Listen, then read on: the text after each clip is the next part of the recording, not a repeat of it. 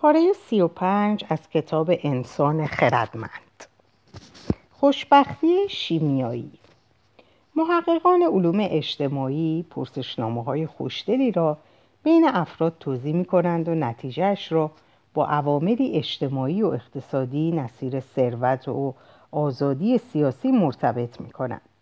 زیستشناسان از همان پرسشنامه ها استفاده می کنند. اما پاسخها را به عوامل بیوشیمیایی و ژنتیکی مرتبط می سازد و یافته هایشان حیرت آور است. زیستشناسان معتقدند که دنیای ذهنی و عاطفی ما تحت حاکمیت سازوکارهای بیوشیمیایی است که در طی میلیون ها سال تکامل شکل گرفته است. خوشدلی ما همانند دیگر وضعیت های ذهنی نه توسط معیارهای بیرونی مثل درآمد یا روابط اجتماعی یا حقوق سیاسی بلکه توسط سیستم پیچیده‌ای از اعصاب و یاخته های عصبی و سیناپس ها و مواد بیوشیمیایی گوناگون مثل سروتونین و دوپامین و اکسیتوسین تعیین می شود. کسی هرگز با برنده شدن در بخت آزمایی یا خرید خانه یا ترفی گرفتن یا یافتن عشقی حقیقی خوشبخت نشده است. مردم فقط و فقط با یک چیز خوشبخت می شود و آن احساسات دلپذیر در جسمشان است. فردی که در بخت آزمایی برنده شده یا عاشق شده است و از خوشحالی سر از پا نمی شناسد در واقع به پول یا عشق عکس عمل نشان نمی دهد به هورمون های مختلفی که در جریان خونش شناورند. و به حجوم سیگنال های الکتریکی رد و بدل شده میان بخش های مختلف مغزش واکنش نشان می‌دهد.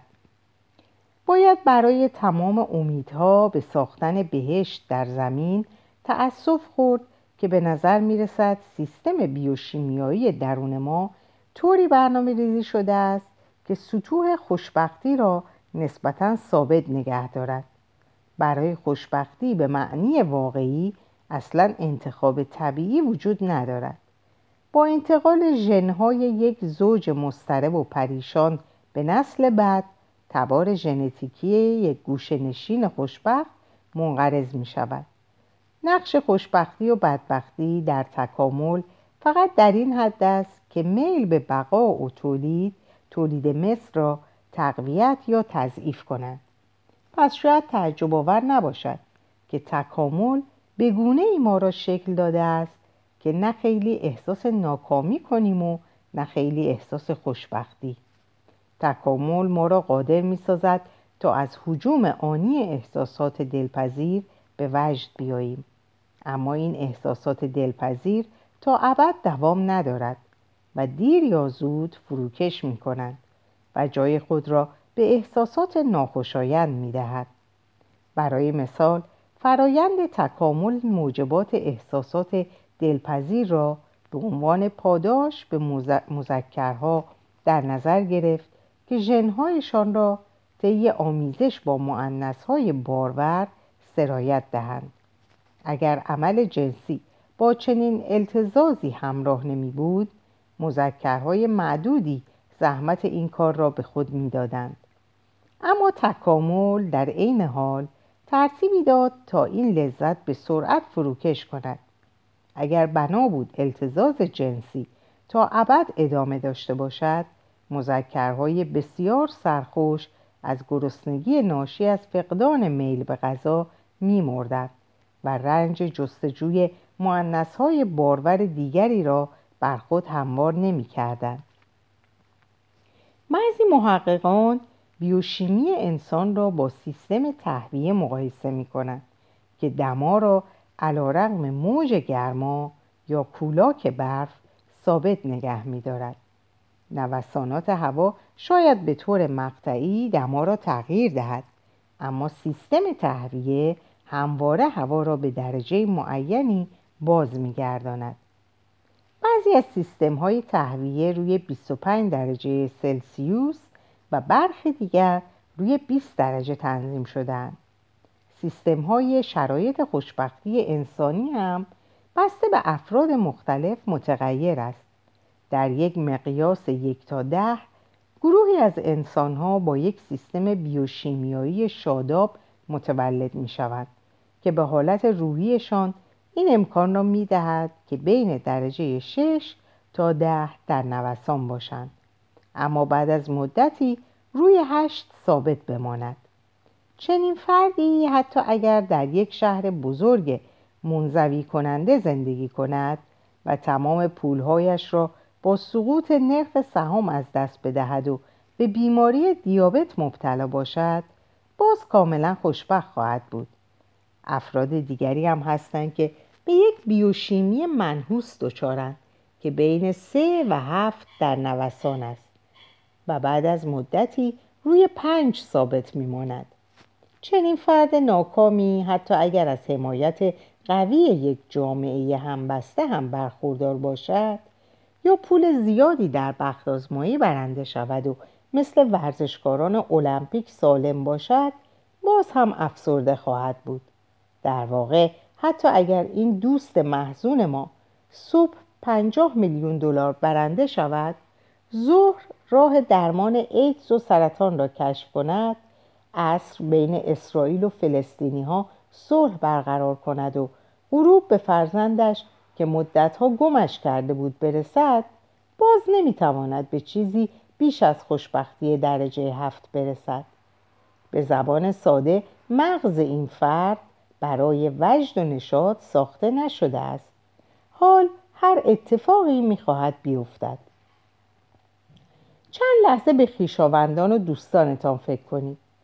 افرادی را می‌شناسید که هرچه هم به سرشان بیاید نسبتا شادند و کسانی هم هستند که علا رقم تمام نعماتی که از این دنیا به آنها می‌رسد همیشه ناراضیند ما بیشتر مایلیم فکر کنیم که اگر محل کارمان را عوض کنیم یا ازدواج کنیم یا رومانی را که می نویسیم به اتمام برسانیم.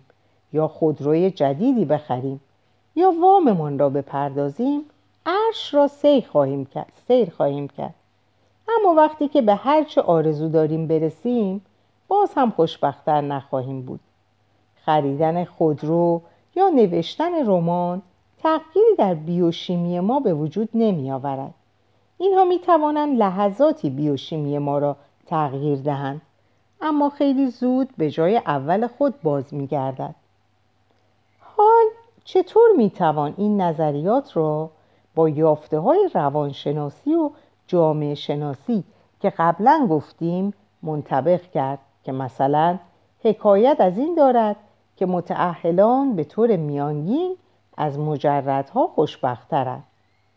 اولا این یافته ها با هم مرتبط هستند اما رابطه علت و معلولی آنها ممکن است برخلاف چیزی باشد که محققان مسلم فرض کردند. راست است که متعهل ها از مجردها یا مطلق مطلقه ها خوشبخترند. اما این لزوما به این معنا نیست که ازدواج باعث خوشبختی است. می تواند اینطور باشد که شادکامی باعث ازدواج می شود یا درستتر بگوییم سروتونین و دوپامین و اکسیتوسین باعث ازدواج و بقایش می شوند افرادی که با بیوشیمی شاداب به دنیا آمدن عموما خوشبخت و راضی هستند این افراد همسران جذابتری هستند و در نتیجه بخت بیشتری برای ازدواج دارند و احتمال طلاق آنها کمتر است. زیرا زندگی با چنین افرادی در مقایسه با افراد افسرده و ناراضی آسانتر است. در نتیجه راست است که ها عموما از مجردها خوشبخترند. اما زنی مجرد که به دلیل وضعیت بیوشیمی خود محزون و افسرده است لزوما به دلیل زندگی با یک مرد خوشبخت خوشبخت نخواهد شد. به علاوه اغلب زیستشناسان متعصب نیستند. معتقدند که خوشبختی را عمدتا بیوشیمی تعیین می کند اما میپذیرند که عوامل روانی و اجتماعی جایگاه خود را دارند. سیستم تهویه ذهنی ما در چارچوب مرزهایی تعیین شده تا حدودی آزادی عمل دارد. بالاتر یا پایینتر رفتن از مرزهای عاطفی تقریبا غیر ممکن است. اما ازدواج و جدایی ممکن است در چارچوب این مرز تأثیر داشته باشد. فردی که میانگین خوشنودی پنج. پنج درجه متولد می شود هرگز نمی تواند مسرورانه در خیابانها به رقص درآید.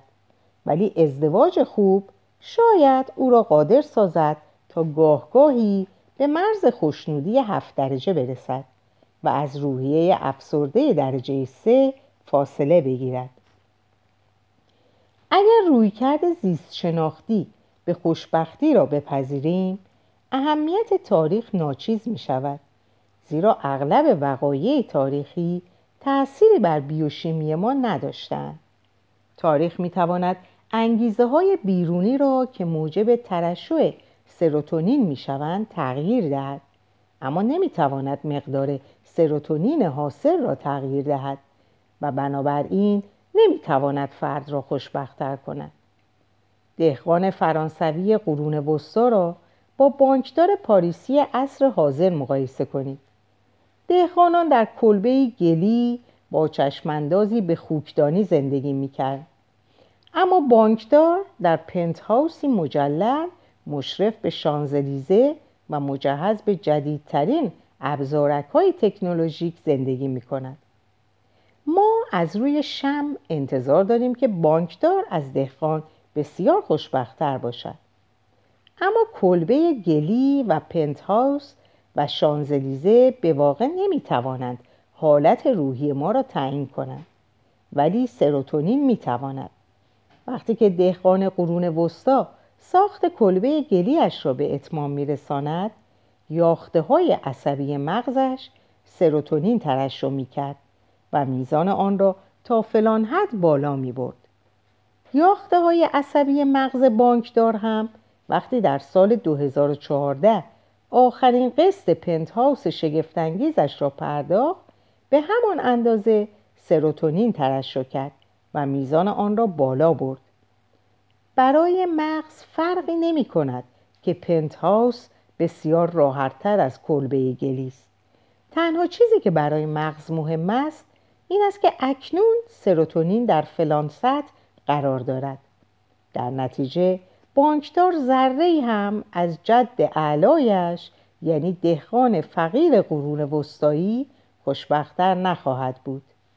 این نه فقط در زندگی های خصوصی بلکه در مورد وقایع بزرگ عمومی هم صادق است.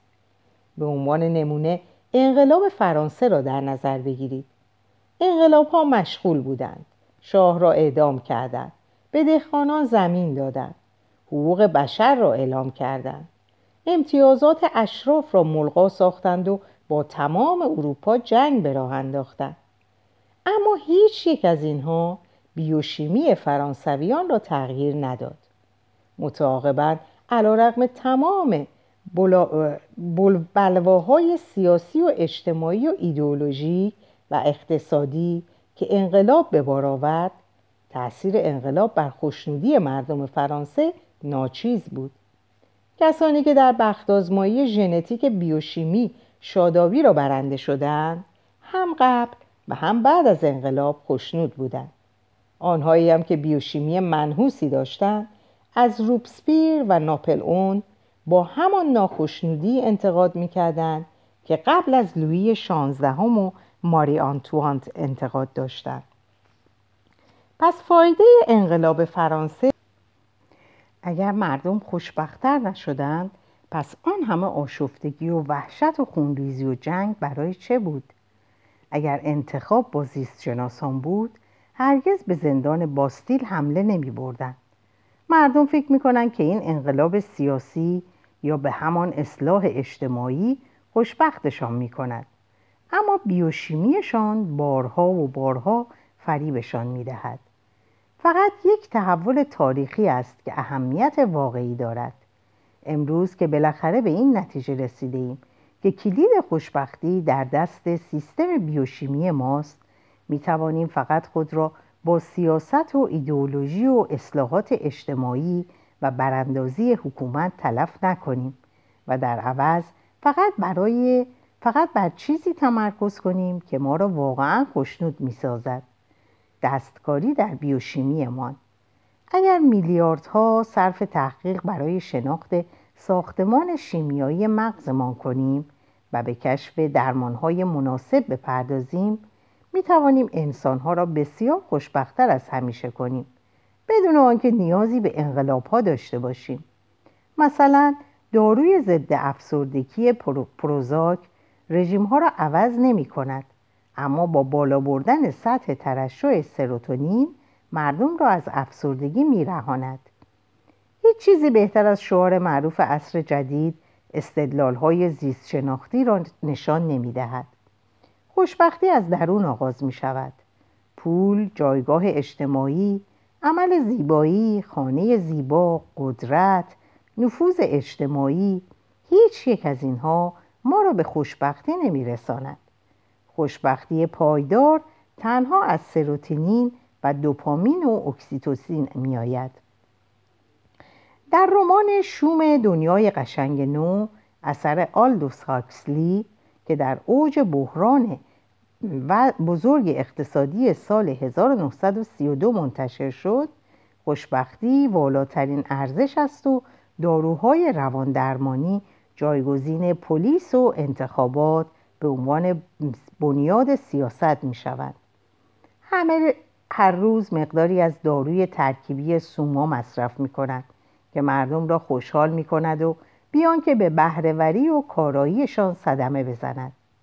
دولت جهانی که بر تمامی کره زمین حکومت می کند هرگز با خطر جنگ و انقلاب و اعتصاب و تظاهرات روبرو نیست زیرا همه مردم اندازه از وضعیت کنونی خود هرچه باشد راضی هستند بینش هاکسلی درباره آینده از رمان 1984 جورج اورول به مراتب نگران کننده تر است. دنیای هاکسلی برای اکثر خوانندگانش هولناک می نماید اما کسی نمی تواند علتش را توضیح دهد. همه همواره خوشبختند. چه ایرادی دارد؟ معنای زندگی دنیای نگران کننده هاکسلی بر این فرض زیست شناختی استوار است که خوشبختی با لذت همسان است. خوشبخت بودن برابر است با تجربه لذتهای جسمانی نه بیشتر و نه کمتر. چون بیوشیمی ما میزان و دوام این احساسات را محدود می کند تنها راه برای اینکه انسانها درجه بالایی از خوشبختی را در زمانی طولانی تجربه کنند این است که سیستم بیوشیمی خود را دستکاری کنند. اما این تعریف از خوشبختی را برخی از محققان زیر سوال بردهاند. دانیل کانمن برنده جایزه نوبل اقتصاد در تحقیق معروفی از مردم خواست تا گزارشی از یک روز کاری معمولی تهیه کنند.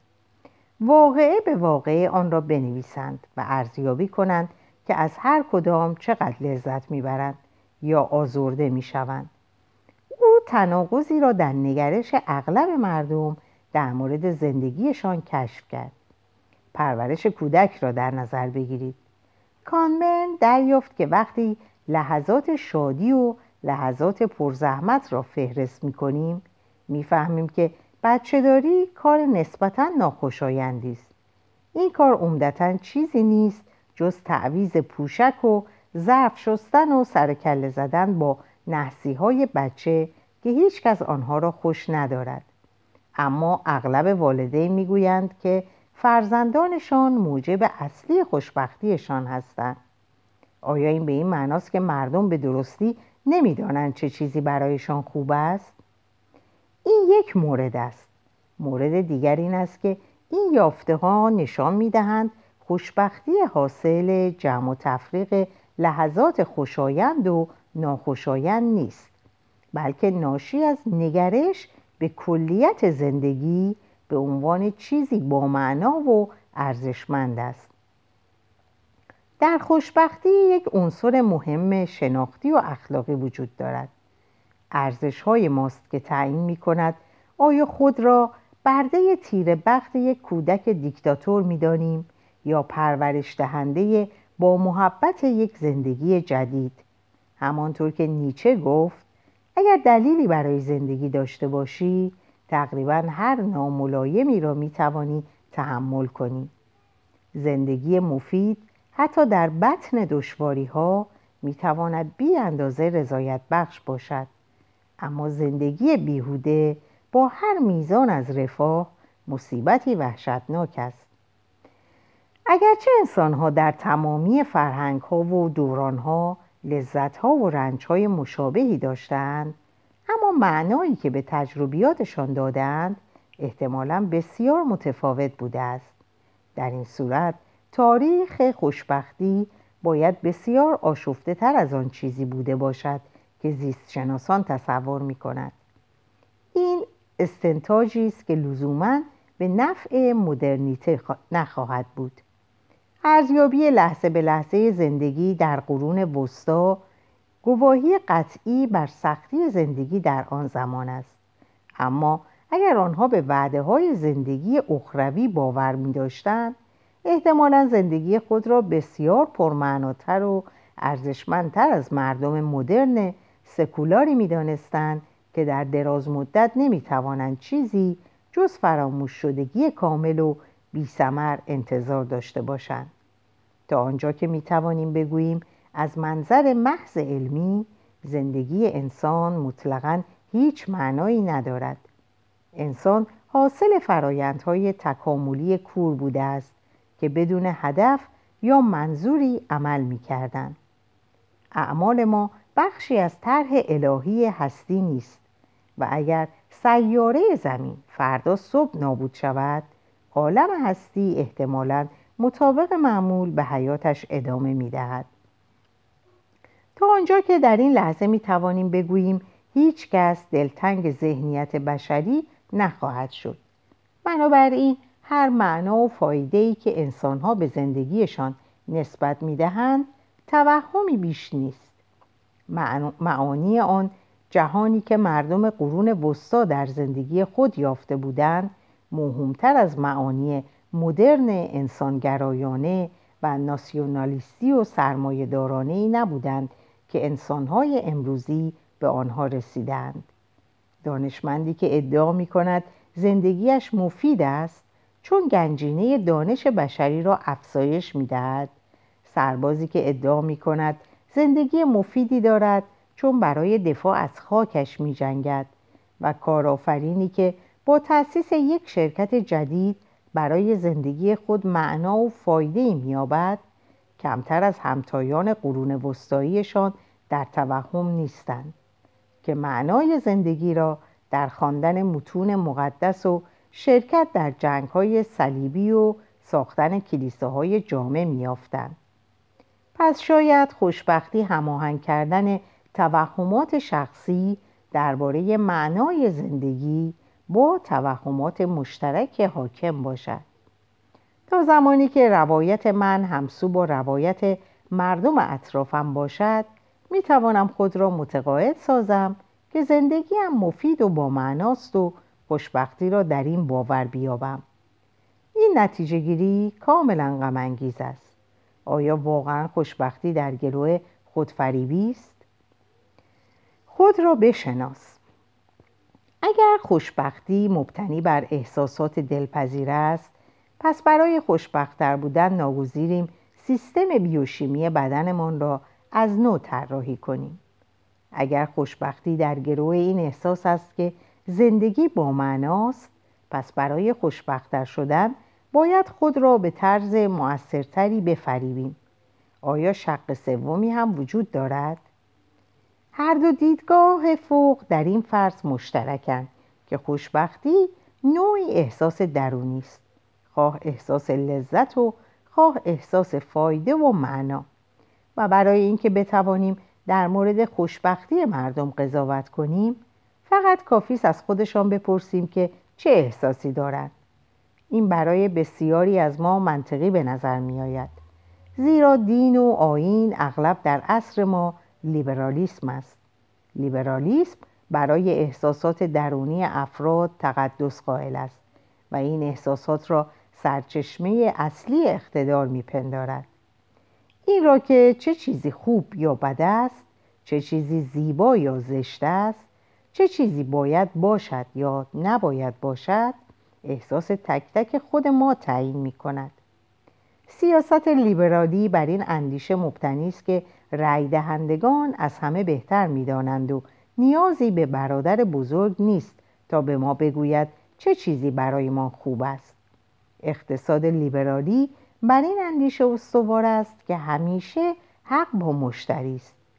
هنر لیبرال می‌گوید که از دریچه چشم عاشق باید بر جمال معشوق نظر کرد. دانشجویان مدارس و دانشگاه های لیبرال میآموزند تا خود فکر کنند. آگهی های تجاری ما را تشجیع می کنند که این کار را بکن. فیلم های حادثه ای نمایش های تئاتری سریال های آبکی تلویزیونی و رمان ها و تصنیف های موسیقی پاپ مدام به ما تلقیم می کنند که با خودت رو راست باش. به ندای درونت گوش بده. از دلت پیروی کن. ژان ژاک روسو این دیدگاه را به سنتی ترین سبک بیان کرد. آنچه احساس می کنم خوب است خوب است. آنچه احساس می کنم بد است بد است. کسانی که از کودکی با این شعارها بزرگ شدند دستخوش این باور هستند که خوشبختی احساسی درونی است و خود فرد به بهترین شکل می‌تواند دریابد که آیا خوشبخت است یا نگونبخت. اما این دیدگاه منحصر به لیبرالیسم است. اغلب ادیان و ایدئولوژی ها در طول تاریخ می‌گفتند که برای نیکی و زیبایی و برای اینکه هر چیزی چگونه باید باشد معیارهای عینی وجود دارند. آنها به احساسات و اولویت‌های افراد معمولی بدگمان بودند. در آستانه معبد آپولو در دلفی زائران با این کتیبه مورد استقبال قرار می گرفتند خود را بشناس. مفهومش این بود که فرد معمولی از نفس حقیقی خود ناآگاه و از این رو چه بسا از خوشبختی واقعی بیخبر است. احتمالا نظر فروید نیز همین بود. نظر علمای مسیحی نیز همین بود. پولس رسول و آگوستین قدیس به خوبی می‌دانستند که اگر از مردم در این باره سوال شود بیشترشان ترجیح می‌دهند به جای عبادت پروردگار به عمل جنسی بپردازند. آیا این ثابت می کند که عمل جنسی کلید خوشبختی است؟ پاسخ پولس و آگوستین به این سوال منفی است. این فقط ثابت می کند که بشر ماهیتا گناهکار است و شیطان به آسانی مردم را وسوسه می کند. از دیدگاه مسیحیت اکثر مردم کماکان در وضعیتی شبیه به معتادان به هروئین هستند. تصور کنید که روانشناسی مبادرت به تحقیقی درباره خوشبختی در میان معتادان کند. از آنها نظرسنجی می کند و در میابد که تک تک آنها می‌گویند فقط وقتی خوشنودند که مواد به بدن می‌زنند آیا روانشناس ما گزارش منتشر می کند و می‌گوید که هروئین کلید خوشبختی است؟ این نظر که احساسات قابل اعتماد نیستند به مسیحیت منحصر نمی شود حداقل وقتی که پای ارزش احساسات به میان میآید حتی داروین و دافکینز هم ممکن است نظر مشترکی با پولس رسول و آگوستین قدیس پیدا کنند. بر اساس نظریه ژن خودخواهی انتخاب طبیعی انسانها را همانند دیگر موجودات زنده طوری شکل می دهد که چیزی را انتخاب کنند که به تکثیر ژنهای خودشان یاری می رساند حتی اگر برای شخص خودشان خوب نباشد. اکثر مذکرها به جای اینکه از زندگی صلحآمیز و سعادتمند بهرهمند شود زندگیشان را صرف زحمت و تشویش و رقابت و مبارزه می کنند زیرا دی ای ایشان آنها را در جهت اهداف خودخواهانه خودش به انحراف می کشاند. دی آی مانند شیطان از لذایز آنی برای اقفان مردم استفاده می کند تا بتواند آنها را مقهور خود سازد. در نتیجه اغلب ادیان و فلسفه ها در مورد خوشبختی موضع بسیار متفاوتی با لیبرالیسم اتخاذ کردند. به ویژه موضع بودایی ها جالب است. اهمیت مسئله خوشبختی در بودیسم شاید از هر کیش و آین دیگری بیشتر باشد. بودایی در طی 2500 سال به طور منظم ماهیت و علل خوشبختی را بررسی کردند. به این دلیل است که در جامعه علمی علاقه روزافزونی به فلسفه و تمرینات مراقبه آنها به وجود آمده است. بودیسم با نگرش اساسی رویکرد زیست شناختی به خوشبختی موافق است. یعنی خوشبختی را نتیجه فرایندهایی می‌داند که در درون بدن انسان رخ می‌دهد نه نتیجه رویدادهای جهان بیرون. با آنکه نقطه آغاز بودیسم با دیدگاه زیست شناسی مشترک است اما به نتایج بسیار متفاوتی می‌رسد. بر اساس نگرش بودیسم اکثر مردم خوشبختی را با احساسات خوشایند و رنج را با احساسات ناخوشایند یکی می‌دانند.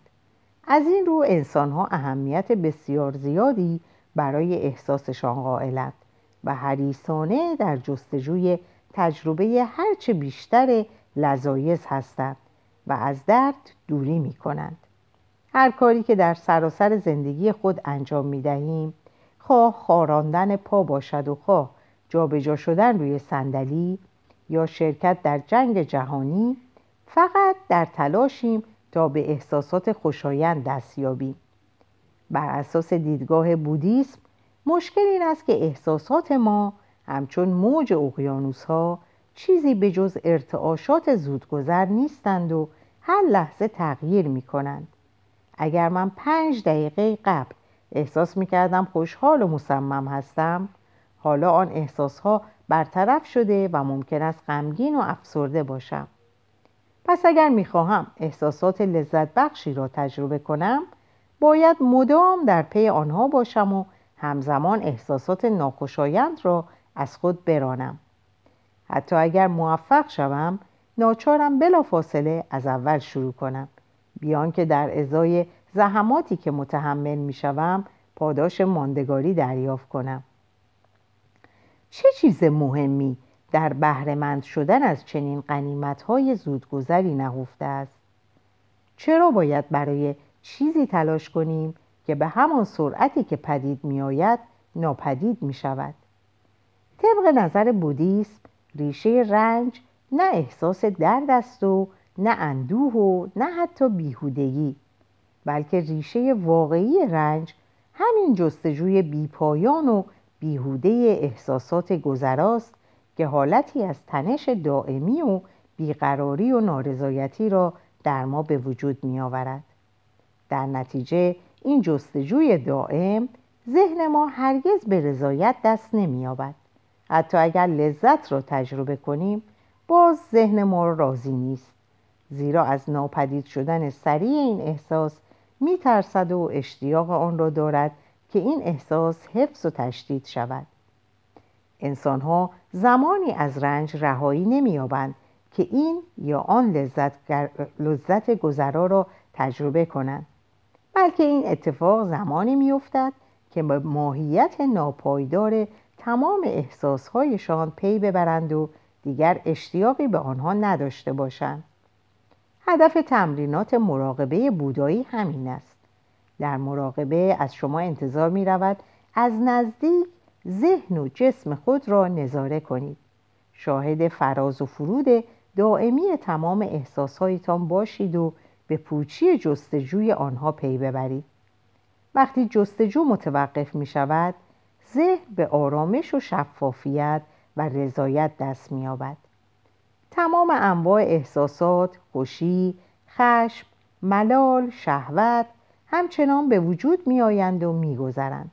اما وقتی که به اشتیاق به احساساتی خاص پایان می دهید آنها را آنچنان که هستند میپذیرید ما در حال زندگی, در حال زندگی می کنیم نه در خیال آنچه اتفاق خواهد افتاد آرامش به دست آمده چنان عمیق است که کسانی که در زندگی که زندگیشان را در کسب دیوانوار احساسهای خوشایند سپری کردن نمی‌توانند تصورش را بکنند.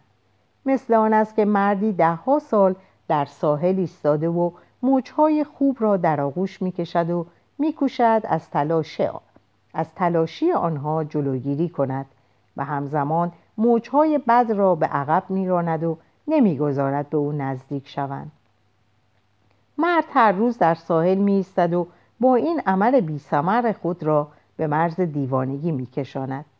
سرانجام روی ماسه های ساحل می نشیند و به موجها کاری ندارد و موجها به میل خود در رفته آمدند. چه آرامشی!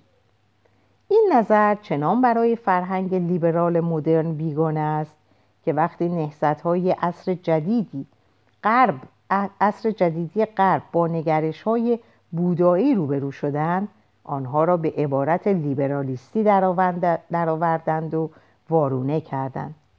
آین های عصر جدیدی دائما می‌گویند که خوشبختی به شرایط بیرونی بستگی ندارد بلکه فقط منوط است به آنچه در درون خود احساس می‌کنیم. انسان ها باید از دستاوردهای بیرونی مثل ثروت و مقام بپرهیزند و به جای آن با احساسهای درون خود ارتباط برقرار کنند یا به طور خلاصه خوشبختی از درون آغاز می شود این دقیقا آن چیزی است که زیست شناسان می گویند اما کمابیش عکس آن چیزی است که بودا می گفت بودا با زیست شناسی مدرن و های عصر جدیدی موافق بود که خوشبختی مستقل از شرایط بیرونی است. اما بینش مهمتر و عمیقتر.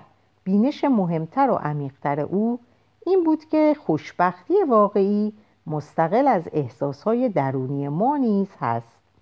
در واقع هرچه به احساسهای خود بیشتر اهمیت بدهیم بیشتر به آنها اشتیاق خواهیم داشت و بیشتر رنج می‌بریم. توصیه بودا این بود که نه تنها به جستجوی دستاوردهای بیرونی پایان دهیم بلکه از جستجوی احساسهای درونی خود نیز بپرهیزیم خلاصه کنیم پرسشنامه های خوشدلی خوشی ما را با احساسهای درونیمان و جستجوی خوشبختی را با جستجوی حالات عاطفی خاص یکی می دانند. در مقابل از نظر بسیاری از فلسفه ها و ادیان سنتی مثل بودیسم کلید خوشبختی آگاهی از حقیقت خودمان است. پی بردن به اینکه واقعا چه کسی و چه چیزی هستیم. اغلب مردم به خطا خود را با احساسها و افکار و علایق و نفرتهایشان یکی می‌گیرند. وقتی عصبانی هستند فکر می‌کنند من عصبانیم. این خشم من است. در نتیجه زندگیشان را صرف دوری جستن از بعضی احساسها و جستجوی بعضی دیگر می کنند. هرگز متوجه نمی شوند که آنها همان احساسهایشان نیستند و جستجوی بیامان احساسهایی خاص فقط آنها را در دام ناکامی فرو می‌برد. اگر اینطور است پس کل درک ما از تاریخ خوشبختی ممکن است اشتباه باشد. شاید خیلی مهم نباشد که توقعات انسانها برآورده شود یا نه. و آیا از احساسهای لذت بخشی برخوردارند یا نه سوال اصلی این است که آیا انسان ها به حقیقت خود واقفند یا نه؟ چه گواهی در دست داریم که نشان دهد مردم امروز در مقایسه با خوراکجویان اولیه یا دهقانان قرون وسطا درک بیشتری از این حقیقت دارند تازه چند سال است که محققان به مطالعه تاریخ خوشبختی پرداختند و ما هنوز در حال تدوین فرضیه های اولیه و جستجوی روش های تحقیق مناسب هستیم. برای نتیجه گیری های قاطع و پایان دادن به مناقشه ای که تازه شروع شده هنوز بسیار زود است. مهم این است که به شناخت همه دیدگاه های گوناگون ممکن بپردازیم و سوالات مناسبی مطرح کنیم. اغلب کتاب های تاریخ بر افکار متفکران بزرگ دلاوری جنگجویان و خیرخواهی قدیسان و خلاقیت هنرمندان تمرکز دارد. این کتاب ها در مورد شکلگیری و گسست ساختارهای اجتماعی ظهور و سقوط امپراتوری ها و کشف و اشاعه فناوری ها گفتنی زیاد دارند. اما راجع به تاثیر همه اینها بر خوشبختی و رنج افراد چیزی نمی‌گویند. این بزرگترین خلع در درک ما از تاریخ است. بهتر است به پر کردن این خلع بپردازیم. در اینجا به پایان این پاره می‌رسم و برای همه شما اوقات خوب و خوشی آرزو می‌کنم و به خدا میسپارمتون خدا نگهدارتون باشه.